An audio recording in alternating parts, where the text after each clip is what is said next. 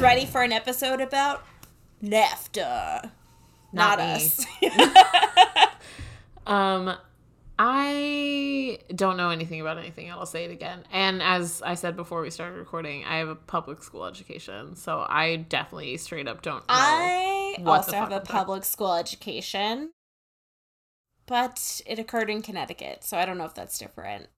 Arizona's like forty eighth in everything. I don't know. It's bad. Yowza. Um, well, who are we? What are we doing today? We're the spooky succubus cast. I think I'm Rebecca. Who are you? I'm Abby. Um, we're an anti-racist, anti-capitalist, intersectional, intersectional, intersectional feminist podcast about horror movies, or horror movies, if you're us. Horror, horror, horror movies. Uh, oh, I don't know. Have you, so the word I would describe today's movie with is visceral. visceral. I was just gonna say. I almost interrupted you and said it instead. But yeah, I agree. It's At least we're on the same page. I wouldn't have been mad if you interrupted me. It would have been a joyful moment, you know. visceral. Uh, it's like yeah, we're talking Guillermo del Toro's full length feature film debut, Cronos, from 1993. At the time it was made, the Mexican film with the highest budget like ever in the history of Mexican filmmaking. Yeah, there was like a whole budgetary thing because they were like, you can't make a horror movie on our dime, and he was like, too bad. I'm gonna do it anyway, and Ron Perlman's gonna do it with me for like an immense salary cut, and they, he did it, and now they're like best friends.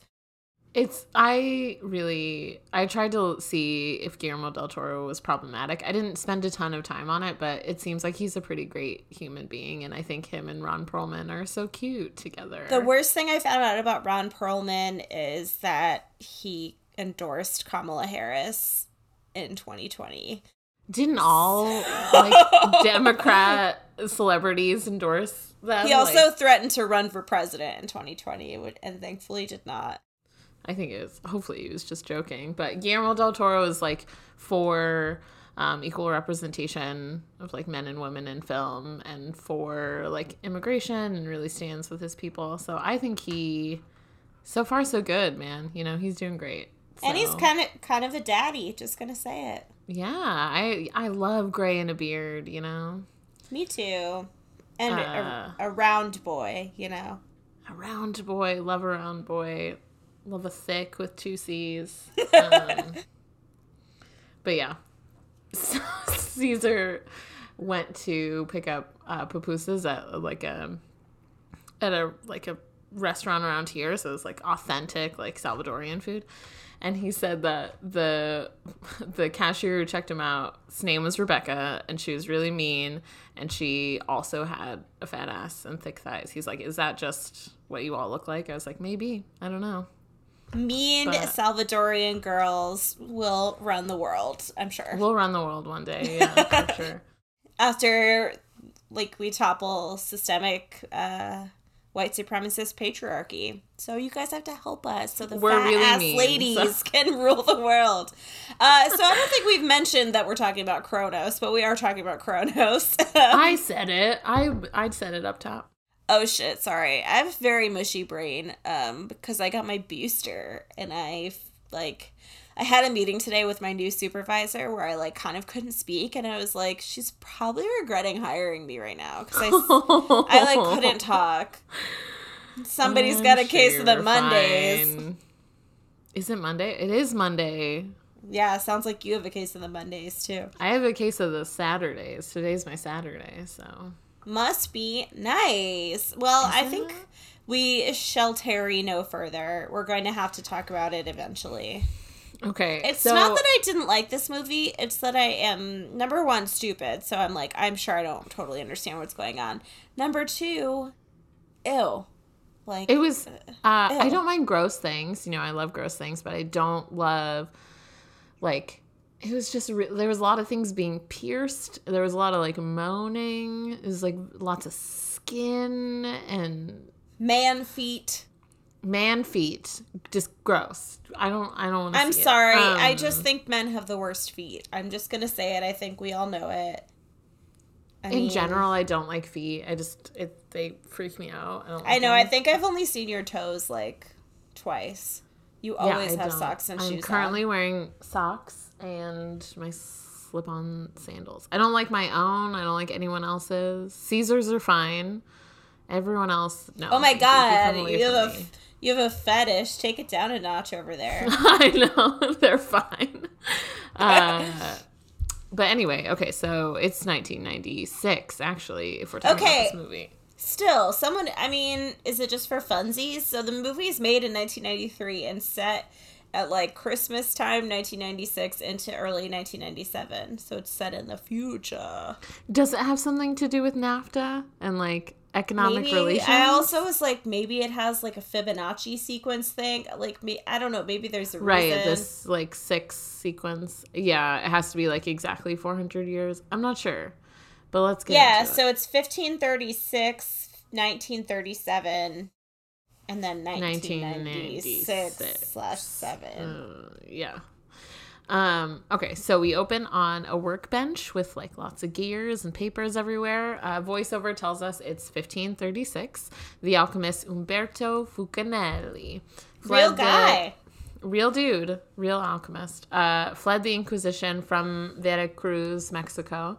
He was the official watchmaker um, to the viceroy, which I don't. Oh even, my god! I'm not I'm so control- dumb. I was like, why? I so I started this movie several days ago, as I want to do. I, every time, like I'm saying, every time we Right. have to watch a movie, it takes me so long. I like can't force myself to do it.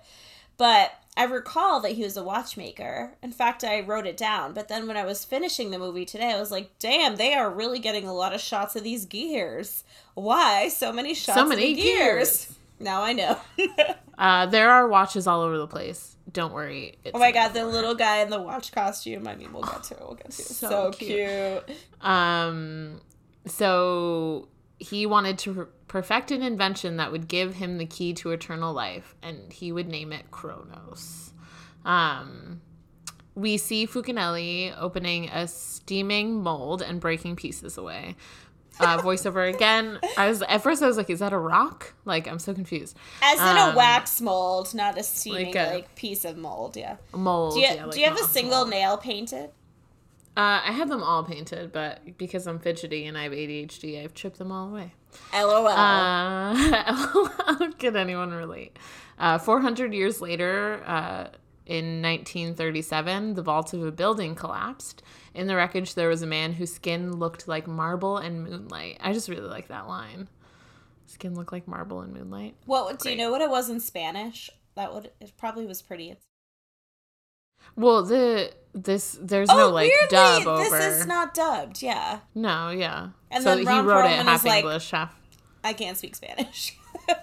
he tries at some points. Um his chest was mortally pierced and his last words were sua tempore. I don't know if I was supposed to I was gonna I meant to look that up in Latin. it's but I have of idea. something of time. Temp. Tempo. End of time? Temp, sul tempore. Hold on, I got you. I got you. Uh, the authorities found something at his residence that was never fully, fully revealed to the public. After a brief investigation, the apartment and its context were, contents were sold at auction. We pan through the apartment over buckets of blood to a person tied up and hanging from their ankles. Not great. Not good. Not Um, good. Okay, hold on. I don't know why I said okay because it's still it's still. you're still looking. Okay, Just move on, we're- move. I'm on. I'm on tenterhooks over here. Are you ready? So, uh, the Cronos device was never listed on en- any inventory, and as far as anyone knew, it never existed. We then zoom into an archangel archangel figurine and see that it's inside. Uh, street scenes of Mexico City. Uh, like I don't know why I wrote that that way. We go through street scenes of Mexico City. It's like dilapidated. It seems like there's been a celebration. Um, we go to a home with a small family, a young girl, Aurora, um, an older man and woman, Mercedes, and Jesus, and they're eating breakfast. Aurora and Jesus drive to open um, an antique shop. I think it's an antique shop. I don't. He doesn't Yeah. seem to be like super interested in people coming to buy stuff though. He's always like, "Hello." It's like, why Good are you here? I don't know what this Latin means. It's something to do with time. Get over it. I believe. I believe you. Uh, something to do with time. It's a metaphor. Don't worry about it. Yeah, of course. Uh, the while the two play hopscotch, a young skeezy looking man walks in. Jesus follows him as he looks around and comes to a wrapped statue that and um, then the man quickly leaves. Later, while the uh, father, the grandfather and granddaughter do a puzzle, roaches begin crawling out of the statue's eyes. Jesus inspects it and removes it from its base, revealing a pouch. What I did like about this scene is that he does it with a handkerchief, which is like, don't touch antiques with your fucking oily Yeah. ass fingers. I knew you would be like, thank you, Jesus. He handled it well. Yeah. for your service. Um, but then later he gets blood all over it, so that's like a whole other thing. That wasn't really his fault. I mean, the thing latched onto him. Um, he carefully opens it, and there's an ornate golden oval device inside. Uh, outside the shop, the skeezy man is still there with another man who talks on the phone. Ron Perlman, who's playing Angel, answers the phone at De La Guardia Enterprises and brings the information on the statue through a warehouse up to a sealed off room. Um, he's wearing gloves and a mask, and he mask, and he wheels in food to an older man, Claudio. He is surrounded by plastic and wears gloves himself. Angel gives him a draft Claudio? of his Claudio. Yeah, that's his name, isn't it? What? Why does why does the Wikipedia say his name is Dieter? Dieter de la Guardia. Oh, maybe. Oh, I was looking at because I don't know if they ever say it. Actually, I was looking at the IMDb page and I got it confused with that With man's actual name. name. Claudio Brook as Dieter de la Guardia. Scary name. In the IMDb, it just says De La Guardia. the Dieter comes from the Wikipedia page. So I don't. Know. I don't we know can what just call him De. La Guardia, I guess. Um. So I also have this at like seventy percent, and I can't see it. Okay. Um. okay, okay. Pause. Okay. Pause to read. Angel has a new draft of his will to sign and tells him another buyer has called claiming they found an archangel figurine. Uh, De La Guardia t- shows him an old drawing of a of an archangel and sends Angel to look at the statue. In the shop, he heads straight for the archangel and buys it. While Jesus wraps the statue, Angel pulls out nose cards to get a nose job. It was like a really weird joke. I so strange. yeah, like the whole jo- like running joke is that he's getting plastic surgery, but I don't think that any of those noses were like a huge improvement. No, you got But a puffy would- nose, Ron. It's okay. I would love to find those. Like they seem like cool vintage ephemera. Yeah. Um, Uh, his face is just so strange. Um, when I was googling Ron Perlman, one of the most commonly searched is is Ron Perlman a Neanderthal? And he's like, yeah, sure, fine. He's I mean, he's, He's, just like, has, like a embraced it. very interesting face. It's just like I feel like he looks looking. like more normal now that he is older. Um, but he just looks so weird in this movie. I mean, it also might be the permed mullet. Like, there's just so much going on. But his him. hair is really curly. I don't know. I'm yeah, I'm confused about the whole thing. He falls into like a Steve Buscemi category where it's like they're not they're like men in Hollywood who aren't attractive but are interesting looking. Whereas you don't get that with women. Looking, yeah. If you're an interesting looking woman, you're a you're an ego. You're a butterface. Okay, sorry. the closest we get is like Shelley Duvall, who is still attractive. She just had really big eyes. That's like the closest benchmark we can get. But Did you hear the story about Ron Perlman that he peed on his hand before he shook hands with Harvey Weinstein? Love it. He wow, what a gem. He has winning he me over. and his wife Opal, second. his ex-wife Opal Stone had um, very cute kids. Like they look like their dad, but in a cute way, you know. in like a better way. Yeah, like a way that's better than his face. Exactly. yeah. um, it's okay. Ron Perlman doesn't need our facial approval for sure. Um, uh, while nope, we did that. He so Jesus has kept the object out of the statue and he's cleaning it, telling Aurora that this discovery happens once in a lifetime. He twists the knob on the top and it or it's like knob gear thing, and it spins and legs jut, jut out and attach to his hand. He pulls it off, but it has punctured his palm. Jesus and Aurora go home and interrupt Mercedes' dance class. She cleans his wound and finds something in his palm that she thinks looks like a metal stinger, like from a bee. That night, Jesus is very thirsty and shivering and hot, and he's got a fever. Uh, his hand is bothering him and it's really itchy. He like shoves a pair of scissors into his bandage like, and just sir, like starts. that is not how you scratch your hand. Yeah. Um he takes the object out of the box and has it attached to his hand again. He says a prayer and it clamps down. A different spike comes out and pierces his palm again. We see the gears inside and a weird grayish bloody thing moving around. Uh, the object unclamps and Jesus seems okay again.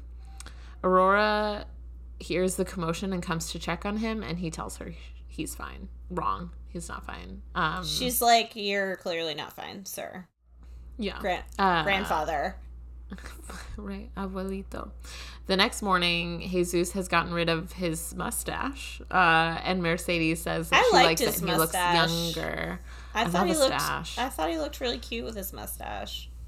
Um, yeah, like a distinguished gentleman. Um, so she says he looks younger, and he says he feels that way too.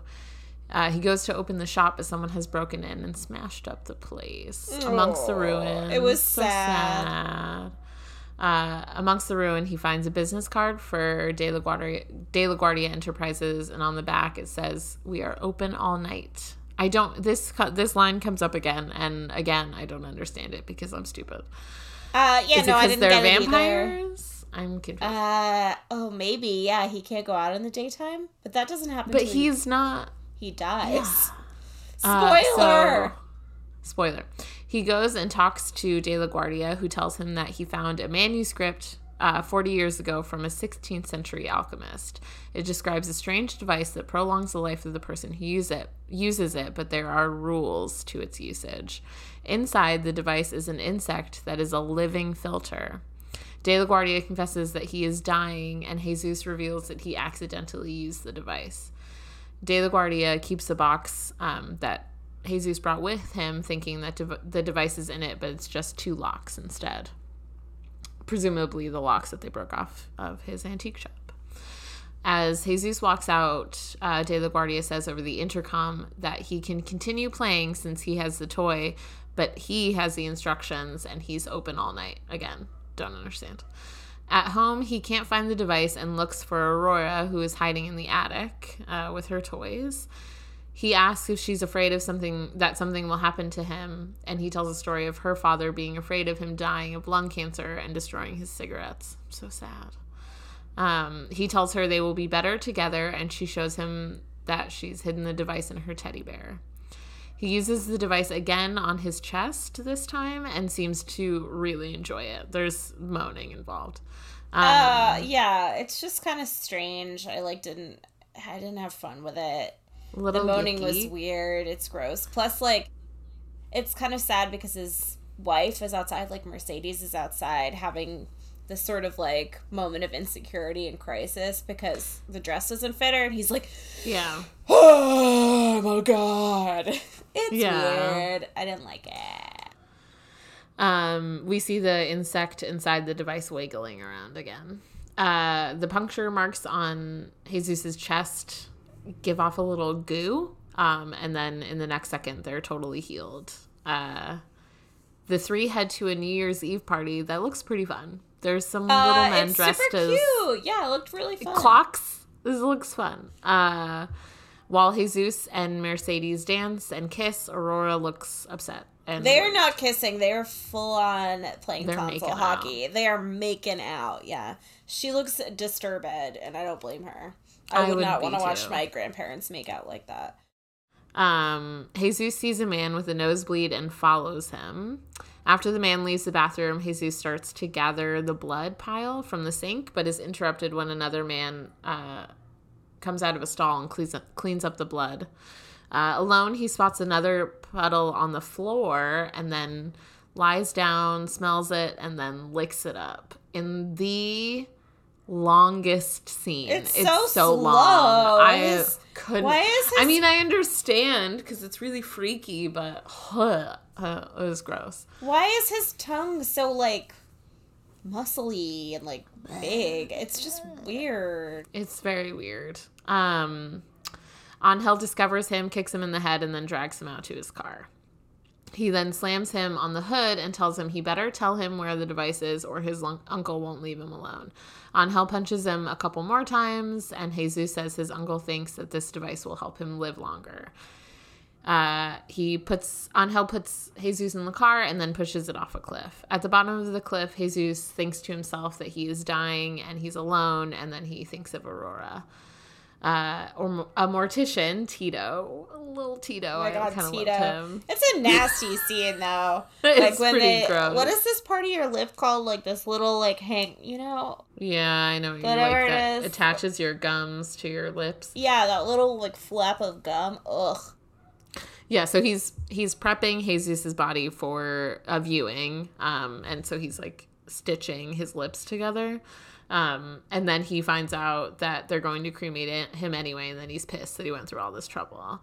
Um, De La Guardia calls Angel up to him and hits him with his canes. Like he's supposed to be dying, but he hits him hard enough to like break his nose. Uh, he then asks if anything pierced Jesus's heart. Angel claims that he didn't kill him, and he but he's dead anyway. And what does it matter if something pier- pierced his heart? He's dead. At the funeral, Angel holds his nose closed to like check if he's really dead. Yeah. Um, and then he doesn't do anything. So he's like, nah, my job here is done. The mortician puts him in the coffin and tries to start up the incinerator, but it's not working. He goes down to check the gas, fixes the problem. But when he comes up, the coffin is open and so is the door. He doesn't seem to notice and starts up the incinerator without Yeah. a body inside. Tito is not a professional. Okay, Tito is Titoing, teetering, just on the brink of like chaos at every second. He's Titoing. Um, I feel like you stand Tito, but this is not. yeah, I think he's fine. He's just doing, he's just trying to make a paycheck, you know? okay, but I He's just feel enjoying like he's himself. not sterilizing the implements he's using. And I mean, I guess that's fine because the people are dead, but it just doesn't people are seem dead. like a well-run operation. This is why I'll be getting cremated or tossed onto a body farm. Uh, yeah, I think that's your. I want to be a tree. I've already, I've already said it, but Every time you Uh, say I want to be a tree, it gives me like a little blast of serotonin. It's so cute. I want to be a tree. Yeah, that's, that's all I really want. Um, Ain, uh, let's see. Angel goes down to see the body, and Tito shows him the incinerator that he none of them know is empty. Um, outside, Jesus wanders around you with forgot no shoes. his classic Tito line. Well, medium or well done. Oh God, yeah, it's true.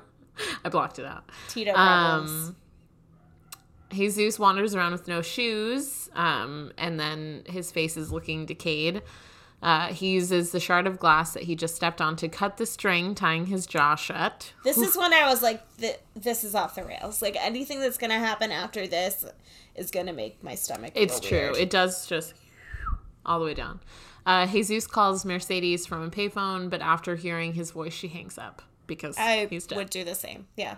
Uh, he walks home and Aurora lets him in. She hides him in uh, her toy box in the attic. He's really asking a lot of Aurora. Of she is six, maybe. yeah, around maybe. six. And I mean, she's like not vocal. Like I don't know. Like maybe put Aurora and her like care before whatever you have going on, sir. True. Um, he there uh, is sunlight streaming through the holes in the roof, um, and they seem to burn his skin.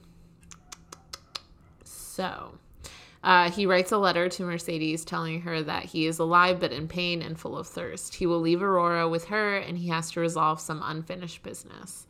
He hopes that he will return and that she will agree to see him regardless of how he looks. At De La Guardia Enterprises, Jesus sneaks around, but Aurora has followed him and brought the device with her.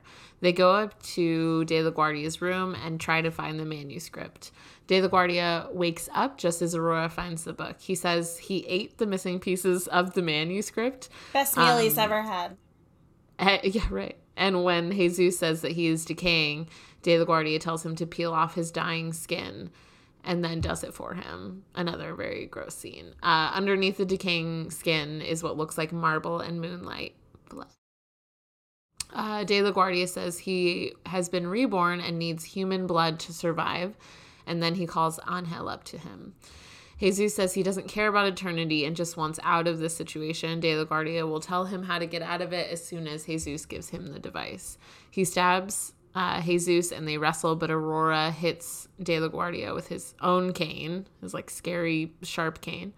Uh, Jesus says they have to leave, but he can't reser- resist the urge to drink De La Guardia's blood Ugh. in front of Aurora, who just stares on. It's a big hole in his head, too. Yeah. So Angel arrives and discovers his dead uncle and is overjoyed that he will finally get everything. I'm like, I Um, just feel like you won't because, like, something, like, obviously the circumstances of this death are suspicious.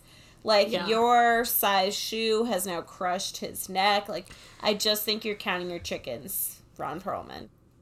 It's true. Yeah, so actually De La Guardia isn't dead, but on Spoily, sorry, enough is bad. enough and he steps on his neck.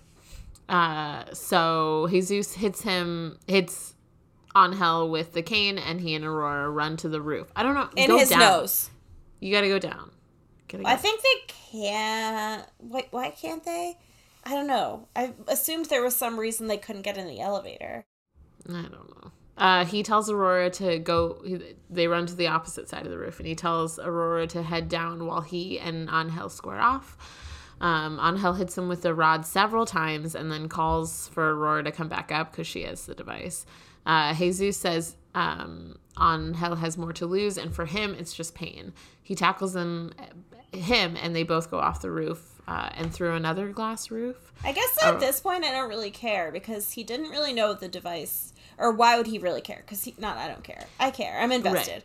Uh, but like, Why does got, Angel care? Yeah, why do you care? Like you got what you wanted. Like Yeah, if you murder, if you murder someone else, that just means you have more murders that you're like legally responsible for. Like quit while you're ahead, right? Right, just let them escape. Then you could blame it on them.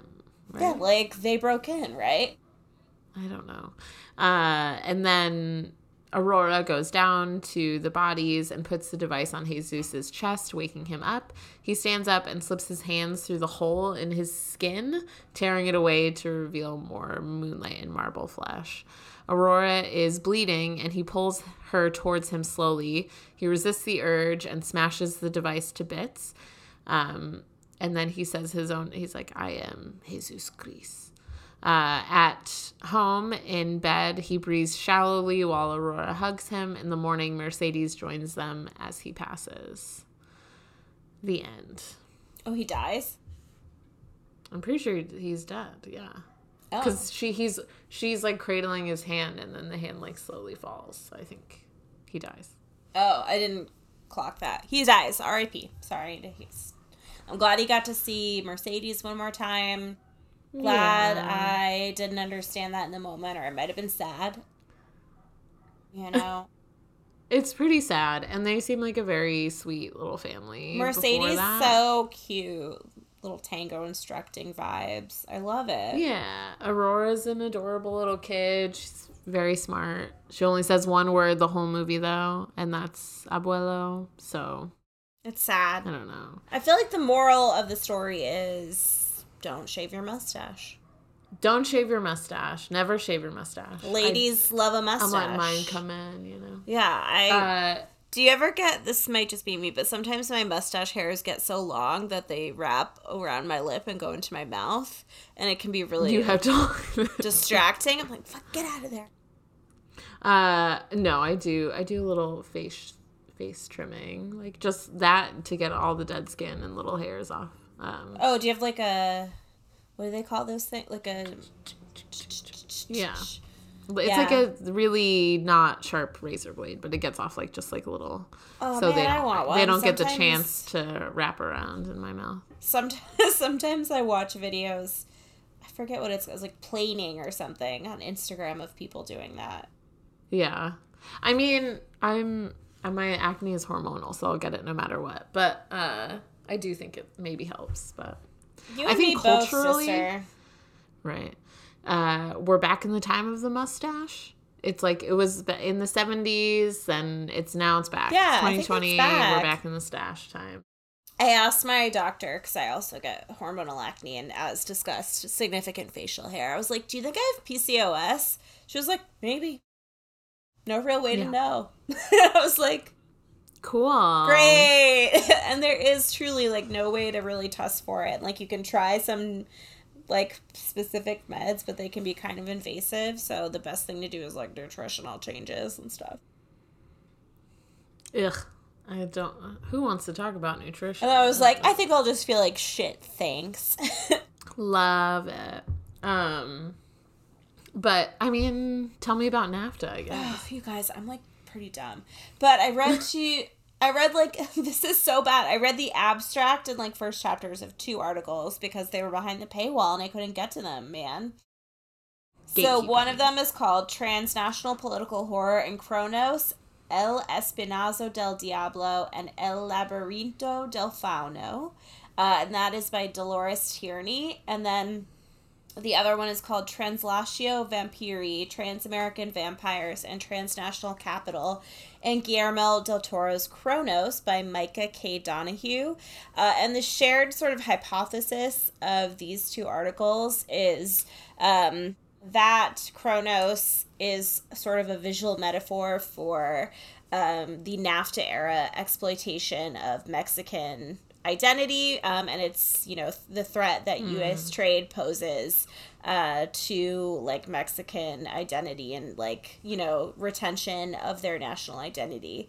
Um, so basically as I've recently learned, uh, NAFTA is a neoliberal uh, like policy signed officially into law by during the Clinton presidency, but it's a Reagan era concept where there's like basically uh, you know free trade trade is opened up um, and tariffs are you know slowly eliminated on trade between canada the us and mexico. Uh, but what this did to mexico was allow a ton of industry. So you can see in cronos that it's like very industrial. Like you can see that um, De La Guardia Enterprises is like this sort of like neoliberal industrial hellscape. It's super sterile. Like you can see that the archangels are not kept on display. They're kept hanging in these like weird like biohazard bags. Uh, and you can see that, you know, you have to like sort of shed your own identity. You have to take your shoes off. You have to become like this other version of yourself to enter this space and be like accepted.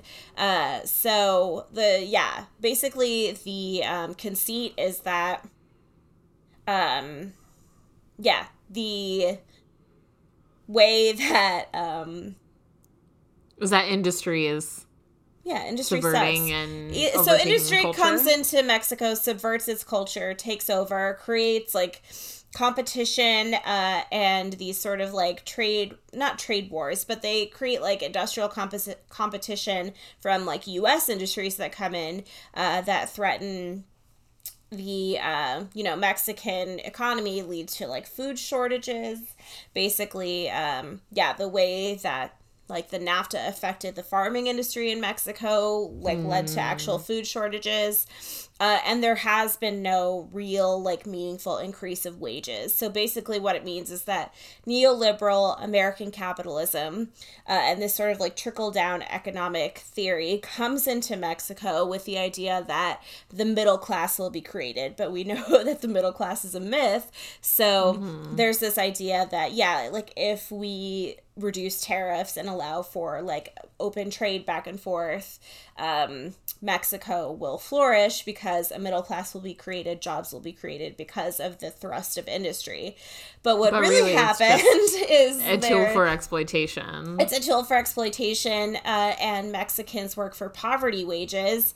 And when the United States had its financial crisis in 2008, Mexico had a like parallel crisis from which it's basically never recovered. And of all Latin American countries, it's one of the most economically devastated because of uh, U.S. trade and U.S. capitalist exploitation.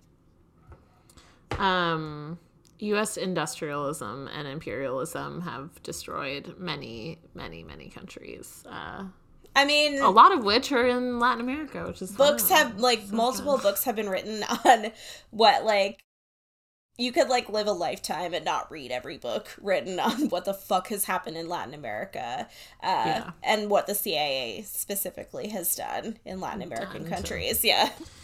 Um, But yeah, Yeah, so but you can it's- see that. Uh, oh, sorry. Please go ahead, ma'am. oh, I was just gonna say in the movie, LaGuardia De LaGuardia Enterprises is the one who smash, smashes up Jesus's small family-run antique shop. Yes. that is in the heart of Mexico City as opposed to like this industrial sector warehouse where De La Guardia Enterprises takes place. um this device that could like easily be used by both of them de la guardia like withholds the information on how uh Gris can use it and not fucking die so jesus Right. like is left with like technically the tools to like flourish and succeed but without like the guidance or actual like meaningful support to do so so i think it's a little bit of like you know, community care solves every problem. Like I've said, mutual aid is the way forward. Uh, yeah, so you see, um, Jesus like literally transformed by like the ghost of American imperialism and capitalism, like physically, mentally, uh, in his value system. And he like sort of becomes an exploiter because you see him exploiting Aurora for her resources and what she can provide. Uh, but I think like yeah, he's redeemed because he's resisting his urges and he says that he doesn't actually want this. He doesn't care about eternity. He doesn't care about uh, this device and its abilities. He just wants out of the situation that he didn't ask for to begin with. Um, Yeah, and he would like just could you just like not murder me in front of my granddaughter? Is that possible? Yeah. Uh, and yeah, so he's turned into this like walking, blood sucking vampire. Uh, so, I mean, isn't America a vampire? Aren't we just sucking the life force out of everything we touch? So Angel was originally written to be to speak like fluent Spanish, Mm-hmm. uh, and because because Ron Perlman wasn't able to speak Spanish fluently, the character was adjusted to be basically an expat um, American, sort of like ungrateful American nephew that doesn't really want to be in Mexico. So Ron Perlman actually can speak Spanish better than how the character speaks it, but he's purposely speaking it poorly and speaking it like only when required because he's supposed to represent this sort of like, you know, US imperialism and this colonizer mentality where he comes in like fucking destroys the shop, you know, steamrolls Mm-hmm. everything. He pretty much kills Jesus for like no reason. like there's Right, just no reason to kill him just because he like felt like it.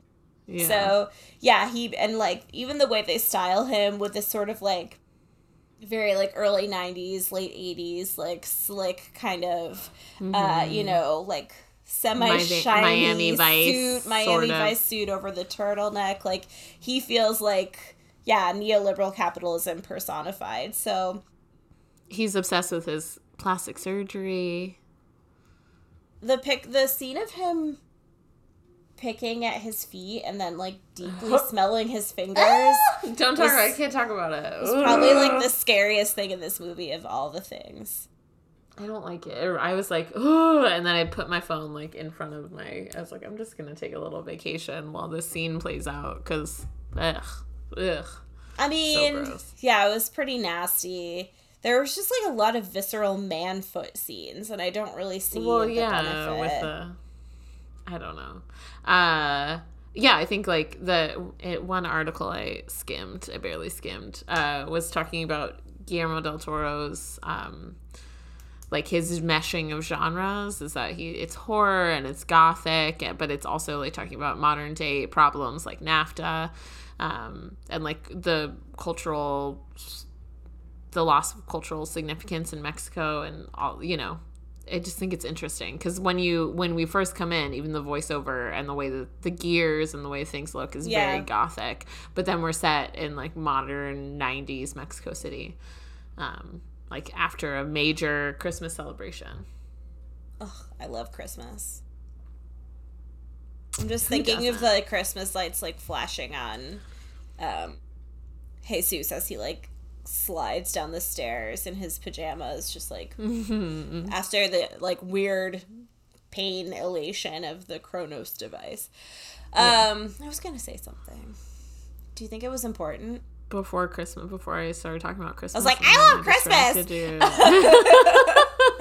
no, uh, I saw it marked noted in one of the articles that I read that um, in Spain, the cultural currency of horror movies are much more like respected. And at mm. the hmm. time when Guillermo del Toro started making movies, because they lived through the Spanish Civil War and this era of fascism, so grappling with those like painful identities with sort of like gothic horror movies was more acceptable. But at the time that Del Toro started making movies, it wasn't really seen as like art worthy of funding in Mexico. So, as you mentioned mm-hmm. before, mm-hmm. this movie struggled to get like budgetary support. Uh, and I think, like, basically, kind of before this, horror movies in Mexico weren't such a thing. But I think right. Me- Mexican horror has like taken like hold more, and there's more, you know, culture around it now. But I think the reason for that, in part, is probably because Mexicans aren't as afraid of death as Americans are. Uh, who knows? We're all afraid of death, right? Uh, I, I think... don't know. Do you feel afraid of death? Sure, yeah. Not so much mine as everyone else's. Kind of yeah. gives me a, a lot of anxiety to think about. Uh, like, yeah, losing. I guess for context, I guess for context, my cat died this weekend. Yeah. I'm feeling a little weird. I mean, Bartleby's got another 12 years in him, at least. I was pretty sure Charles but... would never die. I was like, You're my miracle baby. And he was like, I'm tired. Yeah. um, no, I mean, yeah. But... I feel like my own death, I'm like, Yeah, take me away. Yeah, wouldn't everyone be better off? but uh No, no, we didn't say that. We're fine. I what? I'm we're me- we're mentally stable. um but I think yeah, I think I don't know. It's hard like US relations with any country, especially like a country that you share a border with. That isn't it's just like it's destruction in its path. It just leaves like nothing but a mess behind that then pretend they we like to pretend it didn't happen and it's not our problem. Yes. Uh, good times. Um yeah. So here I just I'll, read I'll that. read some things that happened. So uh Oh, sorry, go ahead. It, oh, I was just going to say that uh Canada has like the highest uh owns the most mining companies of any other nation. It is like seventy eight percent of them. That's insane. What uh, Canada's just up there being like sleeper evil capitalists because everybody's yeah. like they have socialized medicine so they're great. I'm like no, they're the but U.S. Really with socialized like, medicine. a mining conglomerate that's yeah. pretending to be a country. It's, it's very like, strange. It's so true. Okay, so uh, since U.S. exports comprise most of Mexico's exports and Mexican in- imports don't comprise a high percentage for the U.S., Mexico feels the economic effects of United States' growing trade with China. Um, Mexico foreign trade experienced an expansion leading up to and following the passage of NAFTA because of increased manufacturing investments by several big firms. But then, because of that and because of subsidized agriculture, there have been a ton of internal job losses, uh, which has largely affected the f- rural farming community. Mm. Where families can no longer support themselves through domestic farming because of subsidized uh, like you know factory farming. Uh, and this liberalization of trade has brought in a ton of subsidized corn from the united states which makes it difficult for rural families to support themselves via farming. Uh, and because these commodities are coming in there has been an increase in food poverty because of the centralized production of agricultural goods. So basically small family farms were destroyed by nafta um, for like in the name of progress because like basically if your country is successful it has to follow the model of american capitalism which means right. putting the working class into like poverty wages and like mm-hmm. near starvation uh, in the name of like a an invented concept of a middle class, which isn't real. So everything's cool. This is also, yeah, not even to mention like CIA relations to Mexico and other parts of Latin America that destabilized governments socialist and communist governments that could have taken hold and brought like peace and wealth to all Honestly? of its people, but were undermined and uh, destroyed by U.S. relations again. So, have you listened cool. to Blowback?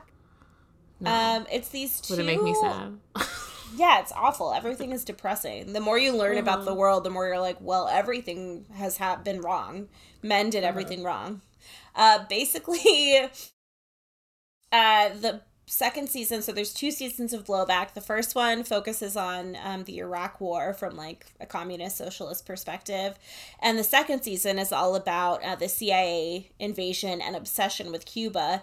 And basically the reason you grow up thinking cuba is bad is because richard nixon just had like a bug up his ass about communism even though he didn't fucking understand what communism was. So the Nobody whole does. like hi- history of the cia and our relationship with cuba and fidel castro basically stems from Richard Nixon being like irritated that they like didn't need American farm subsidies and industry to succeed. It's just like unhinged. It's also like what happens to like island nations and countries or like countries with a beautiful landscape is like American tourism destroys it and creates a shaky economy that yeah a false economy that doesn't last. That like, not like and then they convince tourists that they're doing a good thing by by visiting supporting yeah. the economy of this island and like uh visiting when really they're just like exploiting resources like yeah like i'm really sad i'll never be able to see hawaii because it looks really beautiful but oh, hawaiian oh, indigenous people are like please stop coming here like you're yeah. ruining our home I don't. That's like why travel in general is like a really because I want to travel, but traveling to a nation that is like I don't want to like contribute to a false economy and I don't want to take resources away from the people who live there but at the same time it's like some of the people who live there depend on this false economy to pay their bills. It's just yeah. a very shitty shitty thing.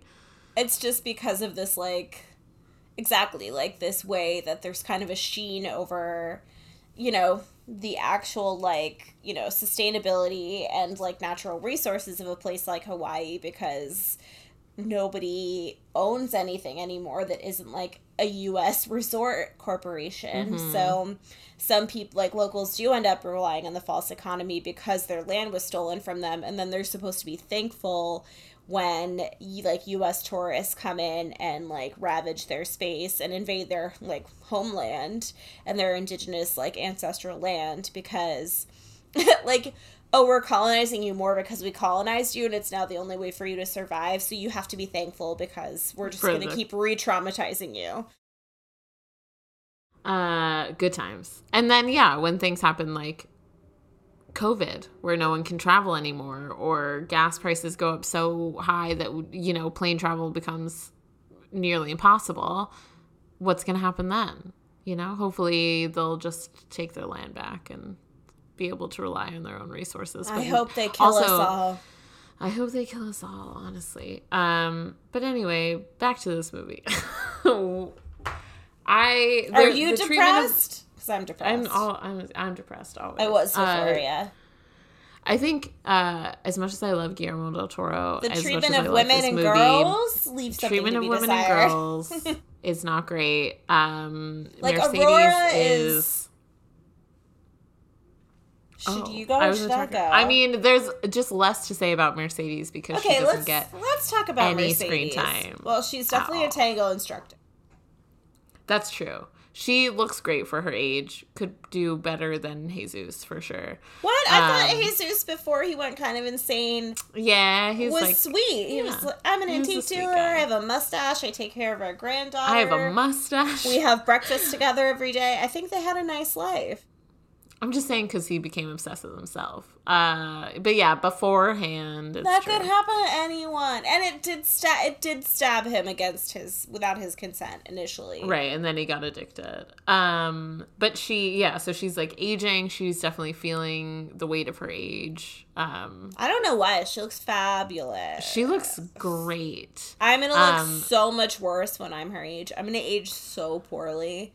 Oh my god, did I send who did I send that? There was a TikTok that was like this guy, this comedian was like, I know I've said this before, but racism ages white people. And then it was a picture of Kyle Rittenhouse's Rittenhouse's mother. mom, you didn't send it to me, but I did see it independently, and she does look looks 500. 20 years older than she is. 30. She's several years older than I am. I know 38 year old people who look Nothing like that, who don't look like. Adam is 34. Yeah. My sister's 35. God. Yeah, she She's looks only great. She looks younger than me. Um, Your but yeah. sister. people, well, because I'm taller, so people always think I'm the older sister. Uh, I don't know. I think people tend to just think Emma and I are a couple because we don't look alike at all. Cute. Uh, Andy and I don't. We don't. Not. I mean, we look. I like think you look sisters. alike, yeah. Um, Uh, we have brown hair. I don't know. Yeah, you have brown hair. Brown skin. Brown eyes. No, you guys. I saw like a family photo when I was at your house, and I was like, "Oh, sisters." But Emma and I like look Yeah. like distant cousins, if anything. We don't look alike at all. uh, but I forgot. yeah, I Mer- but. Mercedes is. Uh, Oh. her character does hinge on like fear of aging and becoming unattractive, which And just the little glimpses that we see of her. I guess I mean where it becomes more interesting is that Jesus has a parallel experience, which leads him to um, become like obsessed with the Cronos device. Whereas I don't know, in a way, I think it's like Mercedes would like totally never do that. So you see like Yeah. the sort of like you know you see the dichotomy of like the two genders or whatever where you know i think it's painting jesus as like weak or you know mm. unable to grapple with his own like feelings about getting older. And mercedes has this sort of like vibrant life where she still teaches tango and she like does have these moments of insecurity but fights through them to still be like cool and baller. Mm-hmm. So i see it as a little bit reductive but also like Jesus is ultimately the one that succumbs to the Cronos device, and you know, then you see like, especially at the end, Mercedes is this sort of like spot of brightness and like her red hair, and like she's looks full of life while he's just like a white marble man. So, Marble Man. Uh, but I that- do. It doesn't treat her nicely. It doesn't treat her. it doesn't still doesn't treat her super nice i also don't appreciate like the portrayal of marriage where he doesn't feel safe enough or secure enough to share what's going on in his, his life with his wife with his partner I don't think um, people for fear did that, that in the she would- nineties. oh god it sounds horrible um where he would rather trust his six-year-old granddaughter um, Strange, yes.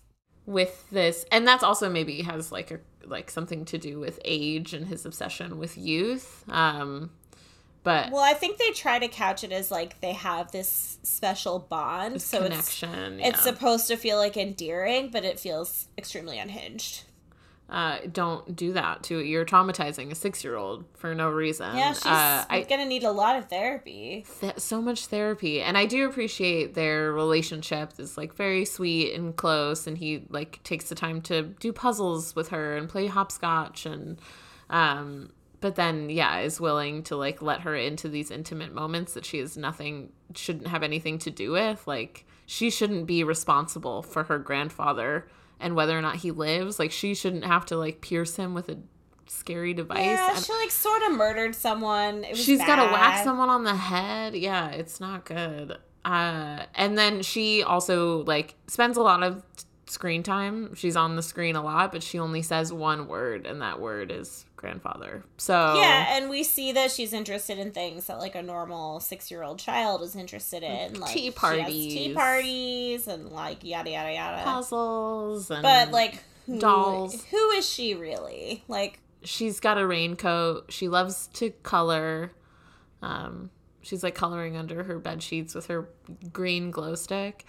Um, that was kind of. I also appreciate it is so cute. Uh, the color in this movie is also really interesting because a lot of it is really dark, but like the green I think is significant for seems like purity. Like the to the New Year's Eve party, both of the like Mercedes and Aurora are both wearing green. Aurora's little signature glow stick is green, um, and we only see uh, Jesus wearing like white and black, and then he's Well, like marble and like blue. growth, growth and life, like Yeah. versus his grayness and death, which Decay, is yeah. literally his last name translates to gray. Gris, Um, yeah. Gris. So yeah, I think justice for late the ladies of the movie. For yeah, the and I think. I don't know. I feel like Del Toro has gone on to portray like children more complex. more com- in a more complex way like you know pan's labyrinth Pan's springs Labyrinth, to yeah. mind um where that like child like really does i forget its name that crouch goblin has like an array of experiences and Mhm. is not just like portrayed you know in the shadow speechless and yeah. of her like her you know family members. Like she actively fights back to protect her mother actively fights back against her violent stepfather. And you see this sort of like whole internal world that she creates and it is like you know hazy whether it's a reality like real magic exists or this is her escapism to survive this sort of violent civil war that she's living through but we're not talking about pan's labyrinth but you can see you can It's- see it's- sort of like this you can see the like beginnings like the burgeoning interest in like portraying a complex child on screen but it's Mm-hmm. just you know it's nascent it's not really there yet I think yeah, a lot of this movie sets a big foundation for his later work. It's but it's not as whimsical. It's got a little more uh, grit than some of his later work, but still yeah liter- literal toe grit not fun. I wouldn't say it was like a fun watch, but it was a good. oh man i made an uh, i made a joke and i forgot to tell it can i go back and tell it Tell me, Okay. So when um Angel and um Jesus are fighting, it's a face off. Get it? face. Ah, Face off because his some of his, fi- His face, face skin had been peeled off at that point. I, it would have been better in the moment, but in I, the moment. It's I okay, appreciate it. It you making funny. the space for me to tell it. Thank you so much. Um, I think that's all the time we have today, folks. I don't know what else. Okay, well, what else do you want to suddenly- say? Suddenly, Rebecca's a news anchor. No, I think we did what we needed to do. I mean, I read two Wikipedia articles about NAFTA and the abstract of two scholarly papers, so we did more than we usually do. Doing Satan's work. It's true. Hail Uh, Satan! What should we fuck this week? I'm gonna say just up top. America. Gross. you are truly the worst, America. You do no good things for no one. yeah, it's true. America, Um, bad for the working class. And never forget that all presidents are evil and they're all your enemy. yeah. If you're wondering, um, we hate America, and I think everyone should. If you're looking, look around, use your eyeballs. Yeah. just like to breathe in the sights and sounds of what Been to the doctor lately? to our own people. Was it an easy experience to go to the doctor? Do you have an outstanding medical bill right now? Because I have like 10. Do you have outstanding student loans? Um, yeah. do you? Hey, a bachelor's degree is like the pathway to economic uh, mobility, but it'll actually just saddle Wrong. you with, you know, thousands of dollars of debt. LOL at socioeconomic mobility and the middle class, which are not a thing. Middle class is a myth. Um, Fuck Ronald Reagan. I mean, fuck Ronald Reagan. he could have just like not built a bunch of private prisons and put a ton of black teenagers in jail, jail for pot, but he he did that. He did it anyway. Fuck, Um, fuck Bill Clinton. Fuck both George Bushes. Literally, the man changes, the enemy remains the same.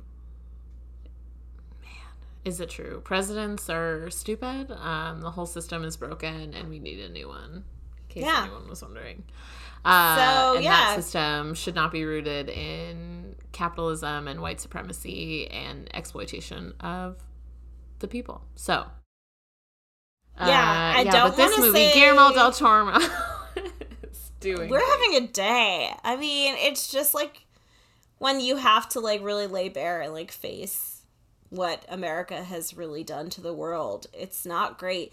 The weird thing is how widely available this information is and how boomers still try to tell us that socialism is bad.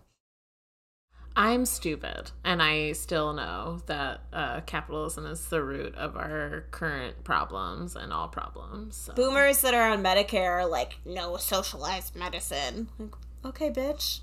You're experiencing socialized medicine right now. Sort of. I don't understand how people don't see like there are billionaires. There are billionaires who have made their money not on their own, but through the exploitation of their workers, and yet there are people living unsheltered on the street and they are the problem. I don't understand that. I don't understand the thinking behind so that. weird. Um I also so think weird. people like people really don't realize that they're way more close to being unhoused than they are to being billionaires. Like Oh yeah, but that's an like a, a fallacy in America. Like it's a it's a lie we've all been sold. even if you Uh, gave the them American dream doesn't statistics and information, it just wouldn't matter. What's going on? Anyway, um, I just fuck America this week. fuck Um, America. That's what I'm gonna say. Fuck, Fuck each other in a nice way. Definitely fuck. Um, I guess fuck vampires. Like they seem bad. I don't know. Nah, I don't know. Just don't guess eat don't hang someone by their ankles and drink their blood. Yeah, I feel like just true. end Don't it for that. them. My God, that was awful. Uh, yeah, fuck each other in a nice way. I don't think there's anyone in this movie I particularly want to fuck in a nice way. Sorry, Ron Perlman. Uh, Jesus, you know, no, I can't. The great, I you mean, know, he's, just such a he's a grandfather. long in the tooth for me. Maybe Yeah, I would give him like a nice warm hug when he had the mustache. Of course. He was a great actor, Federico Luppi. Yeah, he was really good. He, He- was, he was great good. in this movie. The casting was good. All right, so join us next week for Gremlins. We'll be kicking off our holiday season. Um, with that, uh, we have a smorgasbord of movies that have Can't snow wait. in them coming up. Uh, and if you want to find us, you can find us at spooky succubus underscore cast on Instagram. Um, our last review on on uh, Apple Podcasts is from like January 2021. So can someone, for the love of Pete, please go and give us a review? Well, I'll do anything. I'll do anything. Drop your Venmo handle. I'm not above it. Uh, um. All right, but thanks for listening. You've all you're great as always. yeah, great to have If y'all you made here. it this far, I don't know. If you happen to me. be like an econ major that's an expert on NAFTA, you didn't hear what you just Don't. heard. Forget forget everything. You heard. Forget it all. Um. Anyway, okay. Thank you. okay, bye. Bye.